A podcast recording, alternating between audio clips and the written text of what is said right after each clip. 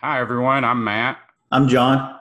And this is Incompetence in Stereo. John, what's going on, my man? Man, it's good to be back on our podcast. It's been a couple of years since we got to follow up on one of these, but we're back, and through the magic of technology, we're able to kind of do this from the two different cities that we live in. So feels pretty good, man. What's been going on with you? Oh, testing out new technology along with you. People are doing remote work. I've definitely looked a little bit into some self-employment opportunities. It's funny, we're talking about the technology making it possible for us to do this today. This, people listening don't know this. This is actually our second attempt today. We're learning that... recording Skype or Zoom or whatever is a little bit dependent on network traffic. So if you hear any garbles or anything, we are incompetent. We're exactly as promised.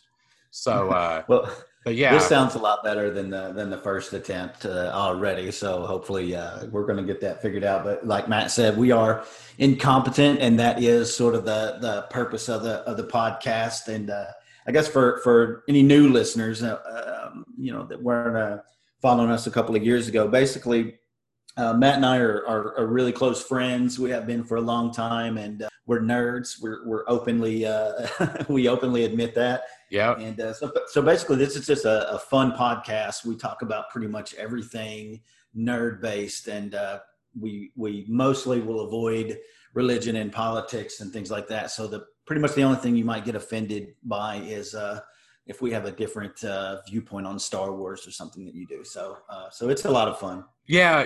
I mean, I would say since we recorded last, I have been doing some work to try to let people like the things they like if they'll let me like the things I like. Exactly. That being said, it doesn't mean I'm a robot or I'm the Buddha and I don't still think certain things just aren't my bag. And, if I was the only person whose opinion counted, I'd make a lot of people unhappy. So yeah, there will still be some hot takes, but it's more in a sense of, oh man, we all like some garbage. Speaking of which, I look forward to, using some of this new technology I've discovered. I was telling John earlier today, I found a Google Chrome extension that if it works as promised, if John and I both subscribe to say Netflix or Amazon or something like that, we should be able to share like movies with each other and chat at the same time. That's, John, we're old enough to where that's the kind of thing you used to do back in the day. Your friends would be watching, some pay-per-view wrestling event or something like that. Yeah. You'd be on the phone with them. You'd both be watching at the same time.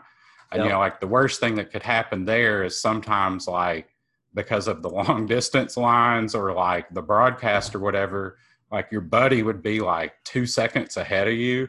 And you'd be talking to them, all of a sudden they'd be oh, and you'd be you knew something was about to happen, but so whatever.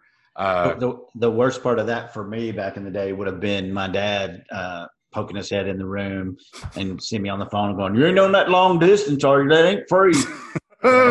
Dude, what if it'd been a party line? You're on there trying to talk to your buddy during the Hell in a Cell match or whatever.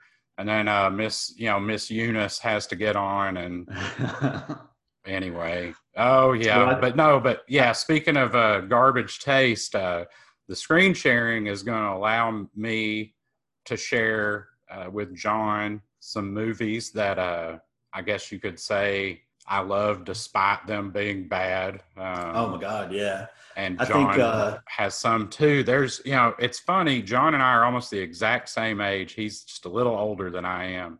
It's a year. And, but it's funny, how much we watched the same growing up, but how much, there's still a few things we didn't. first thing first, you know, one movie that John and I've realized I've never seen is this is shocking. A 1980s classic called Rad. Oh my God. I you know what? Over the years, I had just always assumed that you had seen it. And you probably told me that you didn't. And I just instinctively blocked that out because I can't comprehend it. Much like you've blocked out that I've still not seen Iron Eagle. Yes, we got to do Iron Eagle too. I mean, that's right. Especially for me, having been in the Air Force, that'll be fun. So Matt and I, we used to work together, and kind of talking about Rad. One of our coworkers at the time. See, here's the thing about Rad. It's never, to this day, it was never released on DVD or you know, any of those Blu-ray or anything. I know everybody streams stuff now, but the movie never even got a DVD release. I looked that up. Just on tape. Just on tape, and which is insane because. Do we know if it was on Laserdisc? Though was it part of the Criterion collection? Well, it may have been. I mean, who knows? But I did some research into it, and was able to actually confirm that they never put it out on DVD, which is insane. Yeah. So when Matt and I worked at that company we worked together, one of our coworkers actually he had it on VHS, and he actually burned me a copy of Rad, and I can't find it. I think one of my buddies has it. So that was the only way that I got to watch it on DVD. And it is a masterpiece of bad movie making, but it's about, Rad is about freestyle BMX racing and, mm-hmm. and, you know, the tricks and stuff. And in probably 85, 86, 87, that's all any of my friends heard about. It's like, it's embarrassing that after all these years of passing that movie at different video stores and knowing, you know, it probably came on like USA or TBS and stuff, never watched it. And honestly, until a few years ago when I found out another friend of mine is super into the movie, that I figured out it was about biking. All this time, I assumed it was yet another like skateboarding movie, kind of like was Gleaming the Cube. Yeah. Well, you know what's interesting about that though? Okay, so here's and have you seen Gleaming the Cube? No. Okay, so I haven't either. And on that DVD that our former coworker made for me, he had Rad and Gleaming the Cube on it, and I just never cared about Gleaming the Cube because I don't care about skateboarding at all. But Rad is one we'll do. So kind of the theory about what we want to do is we'll sort of on some of the movies, we'll stream them and kind of live react to them. And then other movies, if we want to, we'll just watch them separately and then kind of talk about them. So we have a mix. On the original Incompetence in Stereo days, we did a Van Damme movie that was really fun. And basically what it was one that Matthew had never seen before. So the game was I was going to describe the movie and Matthew would guess the name of it. Yeah. And so back in the old days, that was actually our most popular episode. And I even had some people that I work with now when they found out that we had a podcast, went back and listened to that. And I got a lot of positive feedback on that episode. So we're going to be doing Rad. We got to do Iron Eagle. We're going to do some Van Damme movies. We're going to do, Matthew had a great call, all of Seagal. So we're going to go in and check out the Steven Seagal movie. So all of that kind of stuff is going to be super fun. Yeah. Basically the thing is it's like, you know, like John said, some of these we'll be able to watch at the same time. Some of these we're going to do separately. And on the ones where like either I've seen it before and John hasn't, or John's seen it before and I haven't, or either of us have seen it before, but maybe don't remember it super well. Yeah. Sometimes it might be fun to have an episode where, you know, we talk about our hazy memories of the movie first before we watch it. Yeah. Record it, watch it, and then talk like, oh man, you know, because like, dude, stuff like that happens all the time. Once you get older, you watch these movies from when you were a kid and you see stuff that you didn't remember and or just stuff that didn't age well.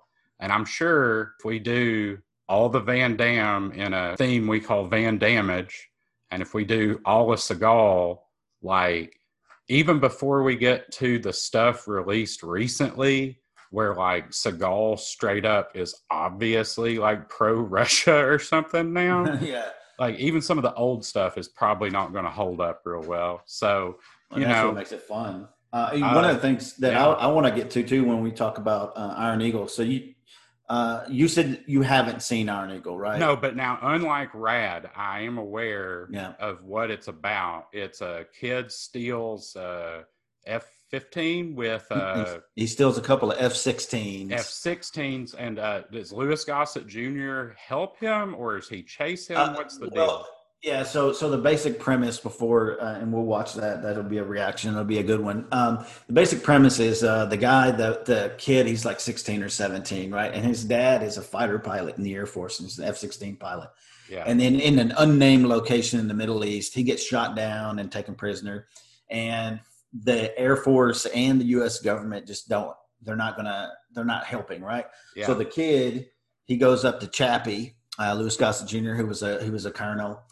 Who's retired now, and he's asking for help because he knew his dad, and they kind of, he's like, well, how am I going to help you? I don't have an F-16. So anyway, so the kid, he is able to somehow, and that's part of the fun of the movie, he is able to get two F-16s fully loaded, fully fueled, and then him and Chappie fly it across the world. They schedule their refueling, and then they go using these F-16s. So wait, hold on. Refueling. Did they get like one of the KH planes to do it, or did they land somewhere and refuel? No, they mid-air refuel, man. So the beauty, and of course, when you're a kid, you think this is all plausible, but for me, I spent 21 years in the Air Force in fighter weapons, and so one of the ways he does it is, like, of course, they're all military brats, so he's got his fellow teenagers, and they're able to get on the base because they're kids, and apparently, I guess maybe back in the 80s Air Force, the kids could walk into any guarded area on an Air Force base. So anyway, they get in there and they schedule the refueling, they schedule the loading of the jets. Oh, and I guess I'm guessing he's already aware of the orders of the day, friend or foe transponder settings for all the different airspaces they're going to go through. Yeah, it's so now that we're we're older, and especially now since I had all that time in the Air Force, I have, to be honest, I haven't seen this movie in about 10 years. Okay. So now being able to, since I've been retired from the Air Force for a while, it's going to be a hoot watching this. So. Yeah, like I almost want you to formalize your reviewing of it and write down like the things that they get right, because I'm going to be surprised if it's more than things like, yes, the United States Air Force exists. Well, actually, you know what, though? That's a good idea, because one of the first things that I laugh about the last time I saw it is it starts out, you do see the kid and his dad, who's the pilot. Well, his dad is able to sneak him up in an F-16, and he makes them, when they get out after the flight, keep the helmet and the little visor down so nobody can see. And then as they're walking across the flight line, you just see random Air Force people in their blues and all this kind of stuff walking around the flight line like it's at the BX or the commissary or something, and which is hilarious because those are restricted access places. So it would be kind of fun to see what it gets right. So I think that's a good premise for that episode, because there you go. Yeah, like you can talk about it for good or for ill, but there was a time that filmmakers didn't really get like official DOD help with any of these things. That's right. Like, the upside to it is like, the stuff that comes out now, you can, the terminology and the uniforms and the, some of the basic, orders and general orders and stuff are going to be more accurate than they used to be in the day. The downside is that means the Pentagon kind of like goes, hey, maybe you can change the movie to be more like this, So, I think whatever. Maybe Top Gun might have been one of the first ones to really have that kind of. Platoon didn't get help. So, no, Platoon didn't help. It's kind of funny that we're talking about people outside of a creative industry getting involved in the creative decisions. You and I were wanting to talk a little bit about how, without, I don't know if John has explicitly said that we're in our early 40s, but we're in that tail end of Gen X, and as as we've gotten older, we've watched as people our ages, like nostalgia was used to, you know, relaunch or reboot or keep going a whole lot of franchises. The only ones I can really think of from like before we were born that like still continue to this day are things like, I guess, James Bond, you know, maybe some Westerns, maybe, you know, maybe some romance stuff. I don't know, because those aren't genres I really do much with, but same. I know one thing over the last few years, you know, when John and I first started working with each other, part of how we figured out we were going to get along so well was, you know, we both quickly discovered we were huge Star Wars nerds. Yes. John so much that there's like whole games and novels and stuff that he, you know, had access to that, you know, I might have been familiar with it, but, you know, not as into it. And what that means is we've had years to build up to the release of episodes 7, 8, 9. Ugh. And all the other stuff that's happened since. You can probably tell from John's reaction, he won't be going back and watching those. So I will never. I have Disney Plus. I went ahead and got sucked into that because I can now stream all the good Star Wars movies. Yes. And I want to check out the Bounty Hunter show. Yeah, Mandalorian. Yeah, the Mandalorian. But yeah, I have no positives whatsoever to say about the sequels. I was in at first on the first one, The Force Awakens, and I thought that Rey could have been a really cool character because you know, she's alone and she's, you know, trying to salvage old battlefields to get food. I mean, literally to get portions of food. And I thought, oh man, you know, this is going to be somebody that's going to go from, I mean, absolutely nothing and become a Jedi. And what they ended up doing was turning her into a Mary Sue that was so powerful that, you know, you could get Luke Skywalker, Anakin Skywalker, Yoda, and Obi-Wan together, and she would have kicked their asses all in about 5 minutes. So it was garbage. It was just hot garbage. So I was thinking about that and about, like, you know, because the whole Mary Sue argument definitely gets, you know, even that word gets into arguments with people sometimes. So I was trying to think, you know, like, so I didn't come out of the movies, like, thinking necessarily like this was total crap. I will say what disappointed me the most in each of the episodes was stuff where it was like, hey, we're going to try to echo the original trilogy, you know, episodes 4 through 6, but we're going to like pretend we aren't, but make it obvious we are. Like, dude, like episode 7, I remember watching it and I'm like, oh, okay. So there's this like giant ghost, like hologram thing. Okay. That could be cool. Whatever. Oh man, they have a new Death Star, but it's a whole planet. Okay. Yeah. It was like, okay, like I get it, whatever. Move on to the next, you know, movie. And it's like, I just feel like what happened with those movies is that different people wanted to make different movies and it all just got glommed together and you ended up with something that not everybody could be happy with, because it's like, on the one hand, you know, hey, let's keep trying to do an homage to the, you know, the old cast or whatever. And so, you know, they're like bringing those people in, but instead of giving most of them character appropriate ways to kind of like fade away or whatever, you know, you got Leia freaking flying through space. Like all of a sudden this has turned into... Dumbest thing I ever saw. Dude, like... Dumbest thing I ever saw. Mary Poppins. I mean, you know what it also sucked about that was that they were just inventing these force powers that we've never seen. And the thing that really irritates me the most about those, because I've read a few rumor things where Disney is actually considering making those movies non-canon like they do with books and games at times, but it doesn't matter. Because they wasted the return of these. We waited for 30 freaking years to see Luke Skywalker back on the screen. And we also know that portrayal of Luke Skywalker sucked because Mark Hamill himself was reprimanded by Disney for, you know, the way he was talking about The Last Jedi. He was, you know, you could tell he hated it. What we should have been able to see was Luke Skywalker as this, you know, Luke Skywalker is the ultimate hero, right? He's the one that he redeemed Darth Vader because he believed he had hope. He is the he brought the balance to the Force. Yeah, and unless so, Anakin did, you know. So well, but either way you want to look at that, the thing is that Luke, you're going to tell me that he loses, you know, his Jedi Academy or whatever, and his nephew goes to the dark side, and he's gonna just lose all hope? Of course he's not.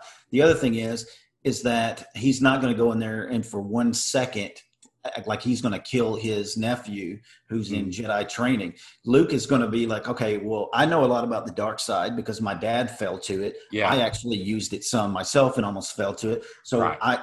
I see my nephew is starting to have some questions. Well, he's in training, so I'm going to talk to him about it. So that was stupid. And then, you know, I would have liked to have seen, I wanted to see Luke Skywalker as this badass hero, this Jedi master. And I do think he should have died in the trilogy, but he should have died.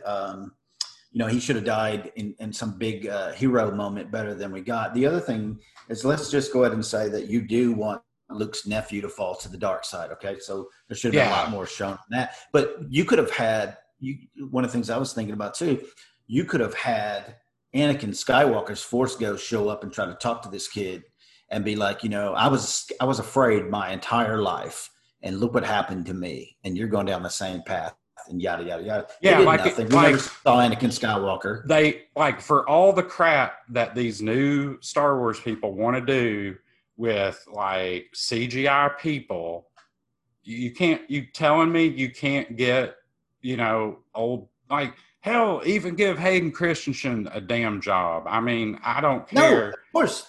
Get the old man. But get a CGI. Yeah, even get the old man CGI. All I'm saying is you're right, John. They should have had every time Kylo Ren picks up the mask, the Force Ghost comes and like, you're worshiping a dead man, you know, you're worshiping failure, you're worshiping death, you know, like that's not real, you know, come away. And, you know, as far as like Luke going and throwing a pouty fit, like it is consistent with Yoda going into hiding.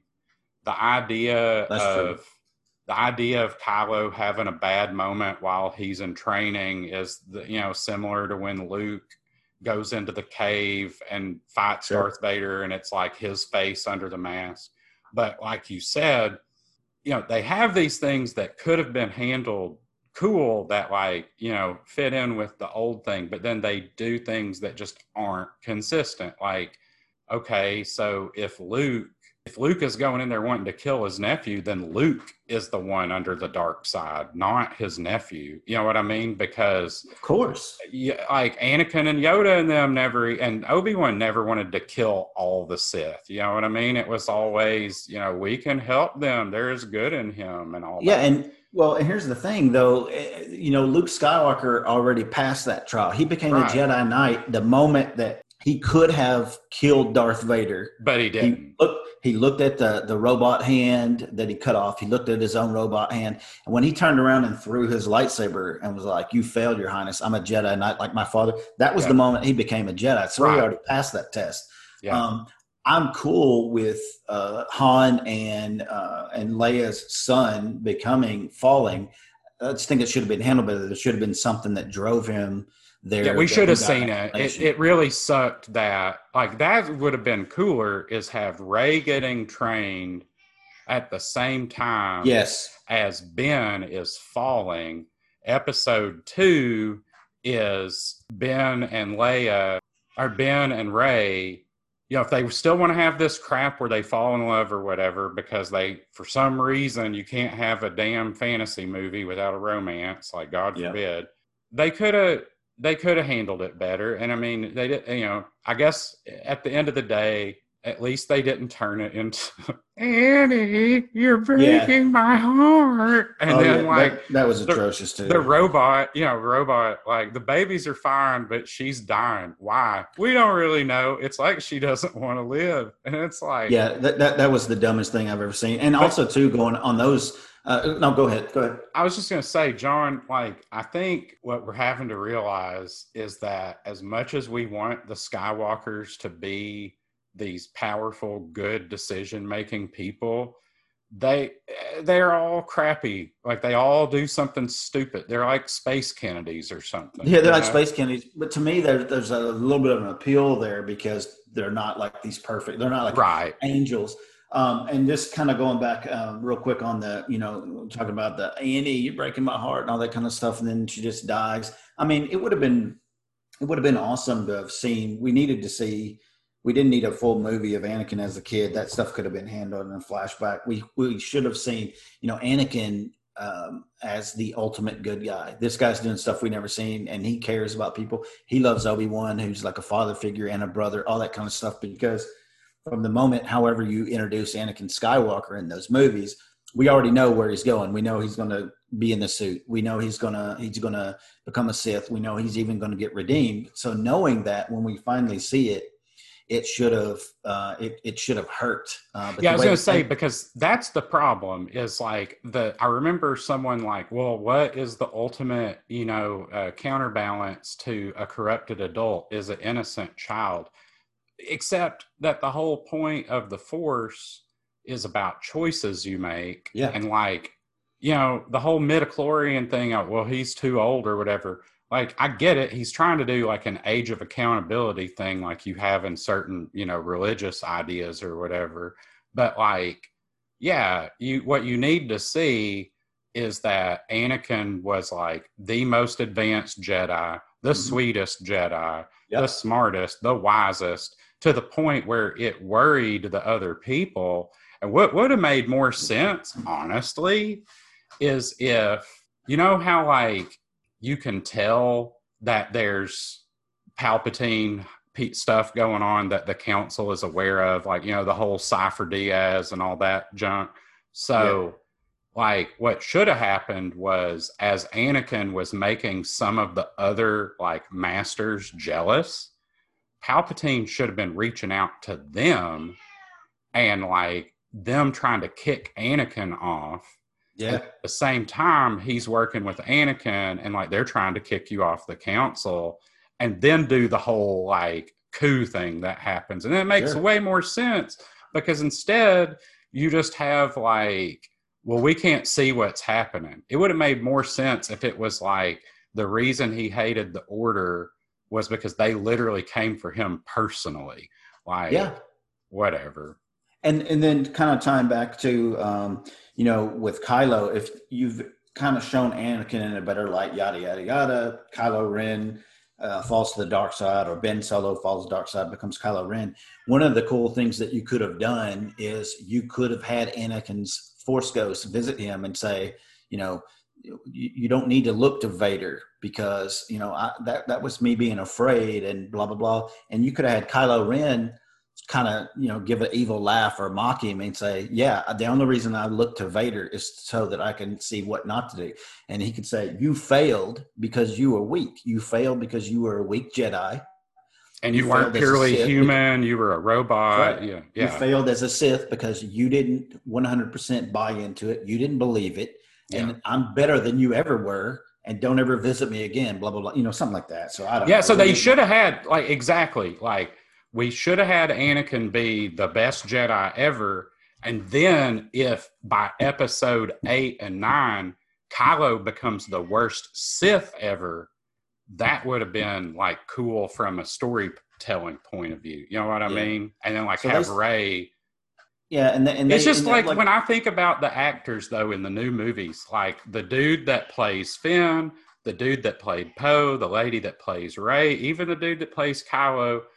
All the other bit characters, what makes me upset is not only did you have a whole lot of fans that were let down, you also have these people that were put in these movies that they thought were going to be great opportunities, And because of decisions that they had no control over about scripting and directing and editing and stuff, like you've got all these people that are like, I don't ever want you in Star Wars again. And it's like, they didn't even really get a chance to show you what they could have done in a good, you know what I mean? Like the people that like were given the hate messages to them, it's like, it's not the actor's fault. Like, they didn't write the damn movie, y'all. They're all fantastic actors as well. I mean, and I think the thing that hurt the sequels the most is that, and this is just baffling to me that this was ever allowed, was that there was no one singular arc to a story from the first movie to the third movie. There legitimately wasn't. They've acknowledged that. And how you can go into the biggest and most successful movie franchise of all time without knowing exactly what you want to do is insane. And I'm not even hating on JJ here, because JJ's whole thing is I'm basically just going to, you know, do what's already been done and put a twist on it. I liked what he did in Star Trek. I love when they brought Khan back, and I didn't see that coming. I love how at the end of that movie, what was it, Into Darkness, where they flipped it, where now it was Kirk inside, you know, and Spock outside, blah, blah, blah. But the fact is that then Rian Johnson comes in, and he's all about subverting expectations. And so The Last Jedi to me is horrible. It sucks in every way. I thought it was the worst Star Wars movie ever until I saw Rise of Skywalker. And then I was like, well, we got something even worse. And that is a failure on everybody involved from a management point. And we were going to talk about this. We kind of, that's what happens sometimes when you start interjecting suits. Yeah, you know, the business people into it, because those three movies were extremely profitable, even though it basically ruined the mythology of the overall story. They made a lot of money on that, and Disney just wants to pump out content. That's why, you know, yes, we got Rogue One, and I loved it. That movie was awesome. But then we also get crap like the Solo movie, you know. And Solo was fine. It just didn't have to be made. That's the thing about it, is like Rogue One didn't have to be made, but it was good. Solo just, I don't know, man, it didn't add anything. To me, Solo, that would have been better. And I know they probably didn't have it. I'm sure they had plans for it at the time. But a show. Yeah, no, I agree. That'd be a good show. And like, I've been watching some of The Mandalorian, and like, here's my thing about it. Like, I'm kind of into it a little. Well, okay, here's the only way I'm into it. You know, I always thought that like the bounty hunters and the underground stuff you see with like Jabba the Hutt's palace and like Mos Eisley and stuff, like, I always thought that stuff was a little interesting. It's not the normal history of the Empire versus the Rebellion and stuff. Yeah. And so, like, you know, I guess other people did too, to the point that you have the, you know, Tales of the Bounty Hunters book and the, Tales from the Mos Eisley Cantina book or whatever. I love those books. Right. And so, like, to me, theoretically, there's nothing about The Mandalorian that shouldn't work from the point of view of, it, you know, it's about bounty hunters and the underworld and stuff. I think where I wish they'd made a few different choices with it is you can really tell they're trying to make like a 1950s Kurosawa space Western. Yeah, it's very slow. Yep. For me, the slower sci-fi movies are never my favorites. Like, I don't know if it's that I've got ADD or it's like I got brought up on video games and music videos, but like, I about can't watch the first Star Trek movie, the original motion picture one. Yeah, I gotta go straight to Wrath of Khan, man. I can't do the first one. And same thing with like Tron and 2001. And, you know, it's like, exactly, if you've got something where it's like 8 minutes of like, and just like not a damn thing happening really, you know, like, and I mean, it's not that I don't like that stuff sometimes. Like, I make music that sounds like that sometimes. Like, I like parts of, you know, and sometimes I'm in the mood to watch that stuff. Like that scene in 2001 where they're like, the ladies in the space Pan Am jet or whatever, like walking upside, like that stuff's cool. And like, you know, the trippy part at the end with the lights and stuff, like, it's neat for what it is. But like, I mean, y'all, if I had to choose between 22 minutes of watching that and like 3 minutes of it, and I get, you know, those other 19 minutes back to like do something else with my life, I think I want those 19 minutes. And it's the same thing with The Mandalorian. It's like, yeah, you're on a damn desert planet. You don't have to show 20% of the episode is just, you know, here's some sand. You know, I don't know. Well, for that desert planet trope is kind of, it's played out. That was going back to, and I do want to talk about The Mandalorian, but, you know, when they introduced Rey and they have Jakku, but it's basically Tatooine. I thought that was stupid. They didn't have to do a desert thing. For me, with The Mandalorian, what made it hard for me to get through was exactly what you said about the slow-moving Western kind of thing. I've never been a huge Western person. There are a few, you know, I do like The Unforgiven and, you know, a few things. Yeah, like the fast-moving ones are more, you know, like I hate to say that like Cat Ballou might be my kind of Western, but it kind of is. I'm all about some Young Guns and Young Guns. Yeah, too. Tombstone. You know, I'll be a Huckleberry. I've still never seen that.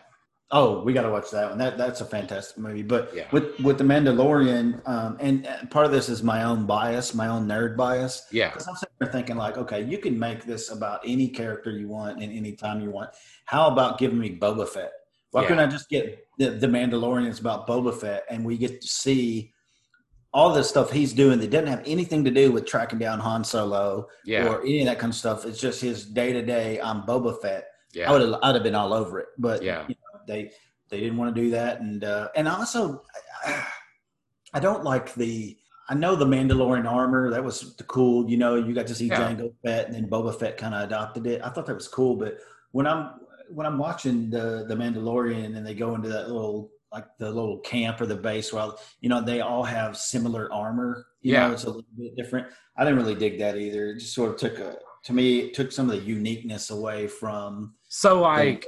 I know in earlier canon lore, they always talked about there was like, you know, the Mandalorians were these like mercenaries that people use, and like that's what Jango is or whatever. You know, the concept of a planet where they all lived getting taken over and they're like all in exile now didn't make a lot of sense to me, because I'm like, now hold up. If Jango Fett is badass enough that Palpatine's willing to risk his life to have like a plan to clone like bazillions of Jango Fetts. Yeah. How is this planet getting taken over by anybody like this Mandalorian planet? You know what I mean? I agree with that too. I could have the lore wrong, but I was under the impression that, based on some of the video games and stuff, was like the Mandalorians, because if you play Knights of the Old Republic, the classic 2003 Xbox, I mean, I have it on my iPad and I still play it. But anyway, so we're like 4,000 years before the first Star Wars movie, and you're fighting some Mandalorians, and they had totally different looking armor. The way that I was always understanding it was that Jango wasn't an actual Mandalorian. He just wore that armor as like an homage, and then of course Boba Fett took it up. So that could be. I don't like the show. Yeah, and I mean, I'll finish it, but the fact that I haven't finished it yet should tell you it's not like I'm super jazzed about it. I didn't finish it either. I got about probably halfway through, and I was just like, I'm not watching this anymore. But yeah, man, like it really does boil down to like the business strategy of a company like Disney versus like what a fan wants. By the way, how do we punish ourselves like this? Like, we're a society that both complains when the fans are let down, but then also complains about fan service. Like we're not happy either way. Yeah, so, we're not happy either way. I agree with that. Yeah, but speaking of suits ruining things, I think WWE is one of my both behind the scenes suits in the figurative sense, and like in a way, literally suits ruined WWE, because like when Vince McMahon started being the like the bad guy that like, you know, labor could be against, like that was a cool angle, because you had Steve Austin, right? it was a cool angle, but then it's like, once you have people that are on the same payroll, like on your side or whatever, like the kayfabe doesn't work anymore. You know, it's like, for me, WWE, so I still have the subscription to the WWE Network. Because you can get wrestling, like 20 years of good wrestling. Like that, it's worth it for that. Yeah. And they're adding a bunch of more of the old stuff all the time. So it's amazing. But, you know, let's see, I think around 2014, I got back into wrestling, and that's when the network came out. So, and then 2015, it was like my main hobby. I was obsessed with it. I was going to shows and following it, listening to podcasts about wrestling all the time. 2016 started to fade, and then from 2017 on, I haven't watched. I'll check in on a website here and there to see what's going on. But you're exactly right about the Vince McMahon thing, because one of the reasons that made that the show tedious to watch in recent years is that they were still trying to do that authority character, but they did not have the Steve Austin to rebel against it. And what happened was you would have entire episodes of Raw where either Vince or Stephanie or Triple H would come out and open the show, and it's a 30-minute promo of them glorifying themselves. So basically the TV show existed for them to put themselves over in real life. The other thing, when I watch old wrestling, that I enjoy this more than the modern wrestling is, on modern, like Raw, right? You got 3 hours, 2 hours of SmackDown, then you got the pay-per-views. There's no differences in the matches. It's all the same people, stars going up against stars, and it doesn't work. What I loved about the old wrestling is that you would get these TV shows and you would see, you know, Arn Anderson versus Jobber #1 or Ric Flair versus, and what that was able to do. No, the matches weren't great. They weren't designed to be great. They were designed to make the stars look like badasses. So that you had a story too. Well, you had a story. And so as an example, let's just say you've got, Ted DiBiase versus Jake Roberts, and you're kind of in the old way, right? So they could have some kind of confrontation that gets the feud started. And then one week you could have DiBiase out there going against a jobber. Yeah. And you could have Jake Roberts backstage cutting a promo on them, and at the end, you know, DiBiase could do it. Then the next week they would reverse that, and what it does is it allows the story to build, but I'm not watching them wrestle yet. So we're building to something where I'm actually looking forward to seeing them wrestle, usually on a pay-per-view on a big show. What they do now is you would have – okay, so let's say the pay-per-view is the last weekend of the month. They're going to wrestle on Raw and SmackDown 2 of the 4 weeks before the pay-per-view. Yeah. So we've already seen it. Yeah. It's the same thing over and over again. So I was thinking about that. It's like, so back in the day of the Monday Night Wars especially, you still had jobbers, even on the big shows occasionally. You definitely had jobbers on WCW Saturday night. You know, people... Like you said, the point of a jobber is to make a name, a face, or a heel look even better or even more evil. But like another thing people forget about jobbers, and I think this is some of the way wrestling works as a business has changed this. You know, back in the day, you know, there wasn't any of this like the power plant or whatever they call their training facilities. You know, it was... You might train with like a local regional guy, but other than that, you just got brought on as like, you're going to be getting your ass kicked by Ric Flair or by, you know, Macho Man. And that's just how it's going to be. But like, you know, Steve Austin was a jobber at one point. I mean, all these guys were, you know, No, you're exactly right. You can actually go back on the network and you can see some like old mid-'80s stuff, and you can see Shawn Michaels as a jobber. He looks like he's 13. You can see Mick Foley as a jobber, all of those kind of things. And like you saying that it's always the same thing, it's like once the McMahons became this like larger than life, we own everything, we can do what we want, there's nowhere for them to go from that. You can't make them more evil or more powerful. No. So that's done. So now you got to find another source of tension.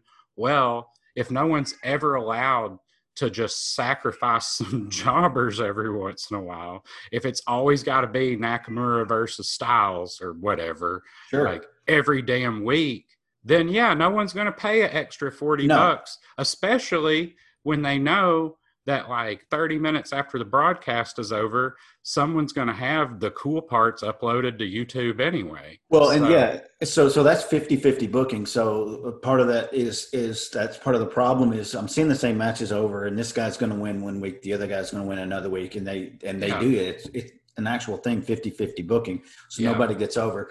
They trade the titles around so much that nobody cares. And you hit on a good point. In the Attitude Era, the Monday Night War, right, when Nitro and Raw were both going insane, right, the popularity was through the roof. That's where they instituted the star versus star matches for most of the shows. Yeah. And it was cool for a while because there was such a fever for it, but that's not something that's sustainable. So when WCW went out of business and it was just the WWE, they kept that going. The other problem is just when you're talking about WWE today, there's just too much of it. There's too much content. So you've got 3 hours on Monday for Raw. You've got 2 hours on Fridays for SmackDown. You got an hour for NXT, and you've got a pay-per-view every month. It used to be you would get an hour show on the weekend, right? So your jobber matches and promos, and then they would build to a quarterly pay-per-view. Mm-hmm. And when you would watch the quarterly pay-per-view, you couldn't believe you were getting 3 hours of wrestling, and you couldn't believe you're seeing star versus star matches. So right, because back then it was like, I remember being a kid, and it's like USA had WWF like once a week, and NBC had it too. And it was Saturday night main event they would have some time. Yeah. And it was, in a given hour, you were going to see like four people you had heard of, but they're going to be wrestling like, Joe Generic, or it's going to be like Ricky Steamboat is hurt. And so we're going to make it look like he's going to have a star versus star with somebody. But really, the match is going to end after, 30 seconds because a manager is going to do something. So really, it's just, a story. Exactly. They did stuff like that. And you're right. It's, after they got it to where it's, we have to have Goldberg versus Hogan every damn night, then you can't go anywhere from that, You also touched on something, too, that's because the ratings are the lowest they've ever been. They were going down before the coronavirus, too. But, It's because there's so much of it, and you kind of touched on this. You can go to a website, and WWE was actually doing this for a while, and they had to cut back. So if I don't want to sit through 3 hours of Raw, what WWE was doing for a while, they have scaled this back from a business standpoint, is they were putting on their social media accounts minute-long clips of the matches after they were aired. Yeah. So I'm sitting there going, okay, well, I can go on with my life, and if there's something cool, I'm going to get it on this highlight film or highlight post, and I don't have to sit through 3 hours of it. And that's a lot of people were doing that because as much as I loved wrestling, I'm not watching 6 hours of it a week. That's what I was going to say is I think that is where the difference between sports and sports entertainment really matters, because if you think about it, you technically don't have to watch any sports live. You can just watch Sports Center and you'll see the coolest parts of every game that matters that people are going to talk about, right? Mm-hmm. So theoretically you could do the same thing with wrestling. Okay, but here's the difference. In sports, people will watch it live and then they'll watch the highlights over and over. With wrestling, it's entertainment. It's if I watch a movie, I'm not going to download 2 minutes that are here's the two coolest parts of the movie. I'm not going to go watch the movie if I get the two coolest. You see what I'm saying? Exactly. And it's that's the problem for wrestling is that it's, if you want to call it a sport to the point that you want to package highlight reels, what you're going to have to understand is your product is not in demand enough for people to care to watch it live and then turn around and get excited about highlights. You know what I mean? That's exactly it. And you hit on something else that's good there when you're talking about the sports. Yeah. So the presentation of, 80s NWA, early 90s WCW, they did present it more like a sport. They would have rankings for the titles. They would talk about these things. If you had a match between two kind of mid-level stars, they were meeting up. Even if there wasn't a title on the line or something, they would be talking about, you know, well, this is, you know, this a win here will get them in the top three ranking for the U.S. title or whatever. They would give some stakes for it. So it had more of a sport appeal to it. Now, you know, everybody knows what it is. And basically the matches themselves, they don't, you know, they're just all doing flips and all these high spots and all this kind of stuff. And so you can really see the cooperation now to do those things, where the trick was the masters back in the day. Yes, it was always fake. And yes, there's always been some holes kind of showing in that logic. They took enough care to try to make it look real, to the point where you could, as a fan, go ahead and just suspend your disbelief and get into it. Whereas now, you know, and I'm not coming back to it. I kept the WWE Network, like we were talking about, because if I want to watch the 1992 Royal Rumble, which I did a couple of weeks ago, you know, it's amazing. And that whole event was like 2 hours and 40 minutes. The whole pay-per-view was less than Raw on a Monday, just an average Monday. So, you know, Royal Rumble, that's like the Freddie Blassie era, man. Like you're getting some old school there. I love the Royal Rumbles. Remember Freddie Blassie? Always classy Freddie Blassie, man. Yeah, he had the white hair. Yeah. I'm starting to look like him now a little bit. I'm like Hillbilly Jim went white-haired basically now. Basically, I think we can sum it up as Vince McMahon is a egotistical maniac that is slowly strangling the golden goose. Well, I thought about that. Just a follow up on that point. I've been thinking about that for a while, because when I do read about modern wrestling and business analysis of it, McMahon is still in control, obviously, and he's a micromanager, and he, you know, it's passed him by. I mean, the guy's in his 70s now. Yeah, it's passed him by. He roided himself up. But I was thinking about, I put some thought into this, and it kind of makes sense why Vince doesn't take advice from people on how he should run the WWE, because think about it like this. Imagine whatever your job is, whatever you do, that you are literally the greatest and most accomplished person that ever existed in that field, literally. Mm-hmm. Yeah. That's Vince McMahon. He's the greatest wrestling promoter. He is the most successful wrestling promoter of all time. And I mean, just like P.T. Barnum is like the best showman of all time or whatever. Yeah, he's basically the P.T. Barnum of wrestling. And so, you know, his father had the WWE back in the day. So, and it was big. Back when it was a rinky-dink, local, carny loop, basically, you know? Yeah, but they had New York and they had some TV. But what Vince Jr. did was he came up with all this stuff. He invented the pay-per-view market for wrestling and all this kind of stuff. The video distribution, syndication model, all of it. And so he is, again, you know, imagine being the single most successful person who has ever done whatever it is that you do. And then you have people coming up to you telling you that, well, you know, you're stuck in your old ways and we need to do it this way or that way. I got to tell you, and they're right. He does need to update, but you've got, to me, when I look at it in that format, I mean, that's why it's easy to understand that Vince is not going to take too much advice, much to his detriment now. It's sad, but yeah, that suits. Well, I see here that we had done a little planning, you know, maybe talk about some video games before we wrap this first episode up. I'm a huge gamer. I don't know about you. We've talked before, you know, I've seen kind of some of your favorite type of games. You tend to really like first-person games, like whether, you know, like behind the character, kind of like Assassin's Creed and Witcher and Skyrim and stuff like that. And you know, one genre of first person would be a shooter game. When we were talking about Star Wars earlier, trying to figure out what to talk about, I let John know, I think it's really cool that with like Steam and PS4 and stuff like that, sometimes you can get games that were released for earlier systems that you really enjoyed. Yeah. Some of my favorite shooters of all time were the Star Wars Battlefront 1 and 2 that came out back in the PS2 era. You know, I've not played the newer ones. I've heard reviews. I've talked to friends that have. I've seen art from it.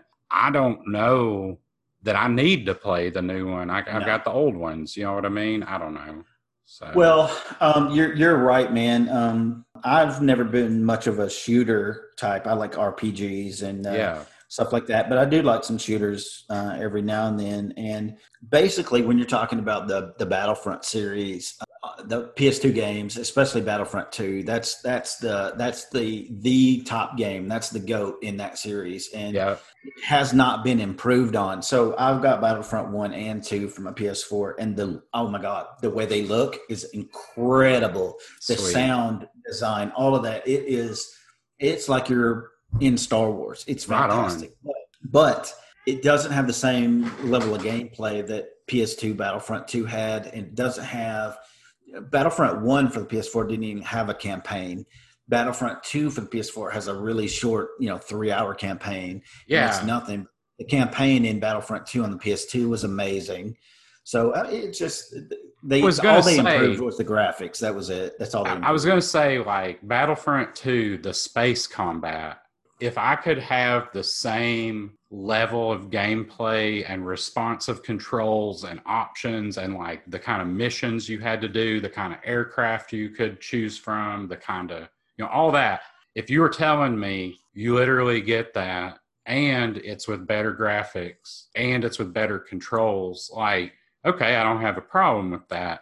But then, I heard from people that it's like, well, they disabled this and you don't get it unless you unlock this like DLC or whatever. It's atrocious. And I'm just like, man, how much did I spend for the original game when it came out for PS2? Probably $40. Mm-hmm. How much is it just to get the basic? $60. And that's like the basic. That doesn't give me like the heroes I want and the ships I want.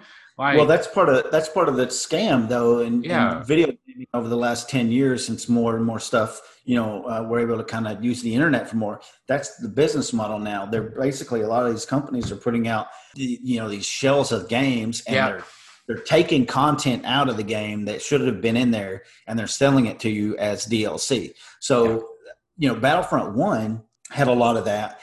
Horrible maps. You had to get DLC stuff, and it had no space battles. It did have flying. Around on the surface. You could strafe with an X-Wing or whatever. But I don't know if you know this. So there is a Star Wars Squadron game coming out. Yes. It's new first person.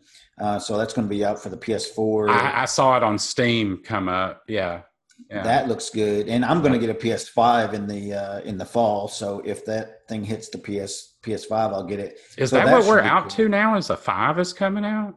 What's the Xbox called that's coming out? Xbox Series X, I think, is what they're the new one, and they're both supposed to hit this around November, December. Well, I'm thinking about getting a Switch, because I finally went on their website to see which like SNES and NES games they have. Yeah.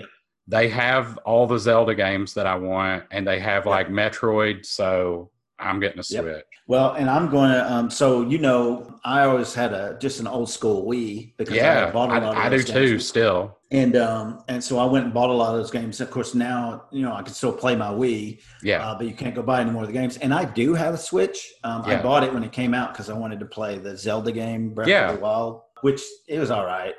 I've watched it. It's okay. I'd have to sit down and actually play it myself to make a decision, I think. So, but what I'm going to do is, even though I've got some of those old games on my Wii, since I've got this Switch, I'm going to go ahead and I was going to rebuy some of those, because that's such a great feature for Nintendo to be able to go back and get NES and SNES and GameCube games. I mean, I got Ocarina of Time, man. I mean, it's N64, man. Yeah. And the PlayStation and Xbox, they have, over their life cycles, there are some classic games, but there is nobody that's going to be able to stand up and match when you want to go retro with Nintendo. I mean, Nintendo was video gaming from, 85 to 95, right? They were. Oh, yeah. There's a new series on Netflix about the history of like classic gaming that I need to check out, called High Score or Top Score or something like that. Huh. Yeah, it's like episode 1 begins in like, I guess, the 70s or the 80s. I bet you we need to wait. We've talked about Billy Mitchell before in one of our older episodes. I saw it. I think he didn't he get busted for some fraud or something? Oh yeah, yeah. He's always been like he looked like he seriously was rocking a unfrozen caveman lawyer haircut. I'm getting a little mullety myself with the Rona. I haven't been to the barber since 2019. That's awesome. So, well, hey man, I was thinking about something you and I talked about the other day, things I figured out since we talked last. People that knew us from work, you know, I guess it's one of those things, some people loved it, some people probably hated it, because some people aren't perfect and can't love what's wonderful. One thing people got used to is we used to randomly bust out a riff, classic guitar riff at each other. And one of the things I found out is that fair use-wise, you know, it'd be one thing if this podcast we were sitting here playing like, you know, the whole song, or even just playing a bunch of riffs gets iffy after a while. But I don't think we're going to get in trouble if we recreate what we used to do sometimes vocally. So for any listeners, let me give a little bit of context on where Matthew's going with that. So yeah, we worked together for a long time, and once we became friends, and we had a lot of stuff in common. We both really loved music, and so what we were kind of known for was just at random times we would vocalize the riffs to certain songs, and we'd go for like 20 seconds, and I'm sure some of the people working nearby found that hilarious. And then, you know, some didn't, because you got to remember we're in a professional situation. Yeah. And there's like people on the phone with customers and we're over there going, and like, but we thought that was funny. And that's something that I've always loved about it. And yeah, what we've done is that, and this is something that I've talked about this, posted on Facebook about this sometimes too, and that's, I really do love it, is that when we were working together, I mean, it's a pretty serious job, man. It's, you know, it's a high level, you know, business stuff. And we were always able to create some separation from just looking at numbers or regulations all day. And we would do that, and that would kind of, you know, raise the spirits.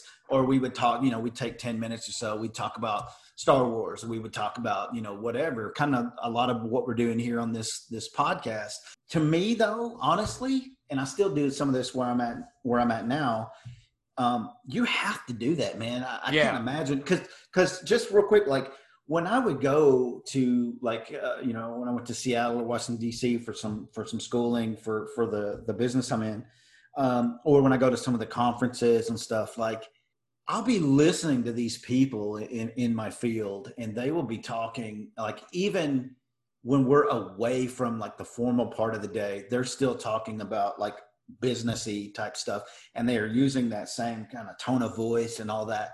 And I'm sitting there, like, thinking, is this all you guys talk about? Is this, like, it's, I mean, all you care about? And that's the thing, is like, it's so hard for me to tell the difference between someone who's being disciplined about choices they're making about what they want to use their time for, and a damn Vulcan. I mean, I understand that there's some people, they love what they do so much, it's literally all they can talk about.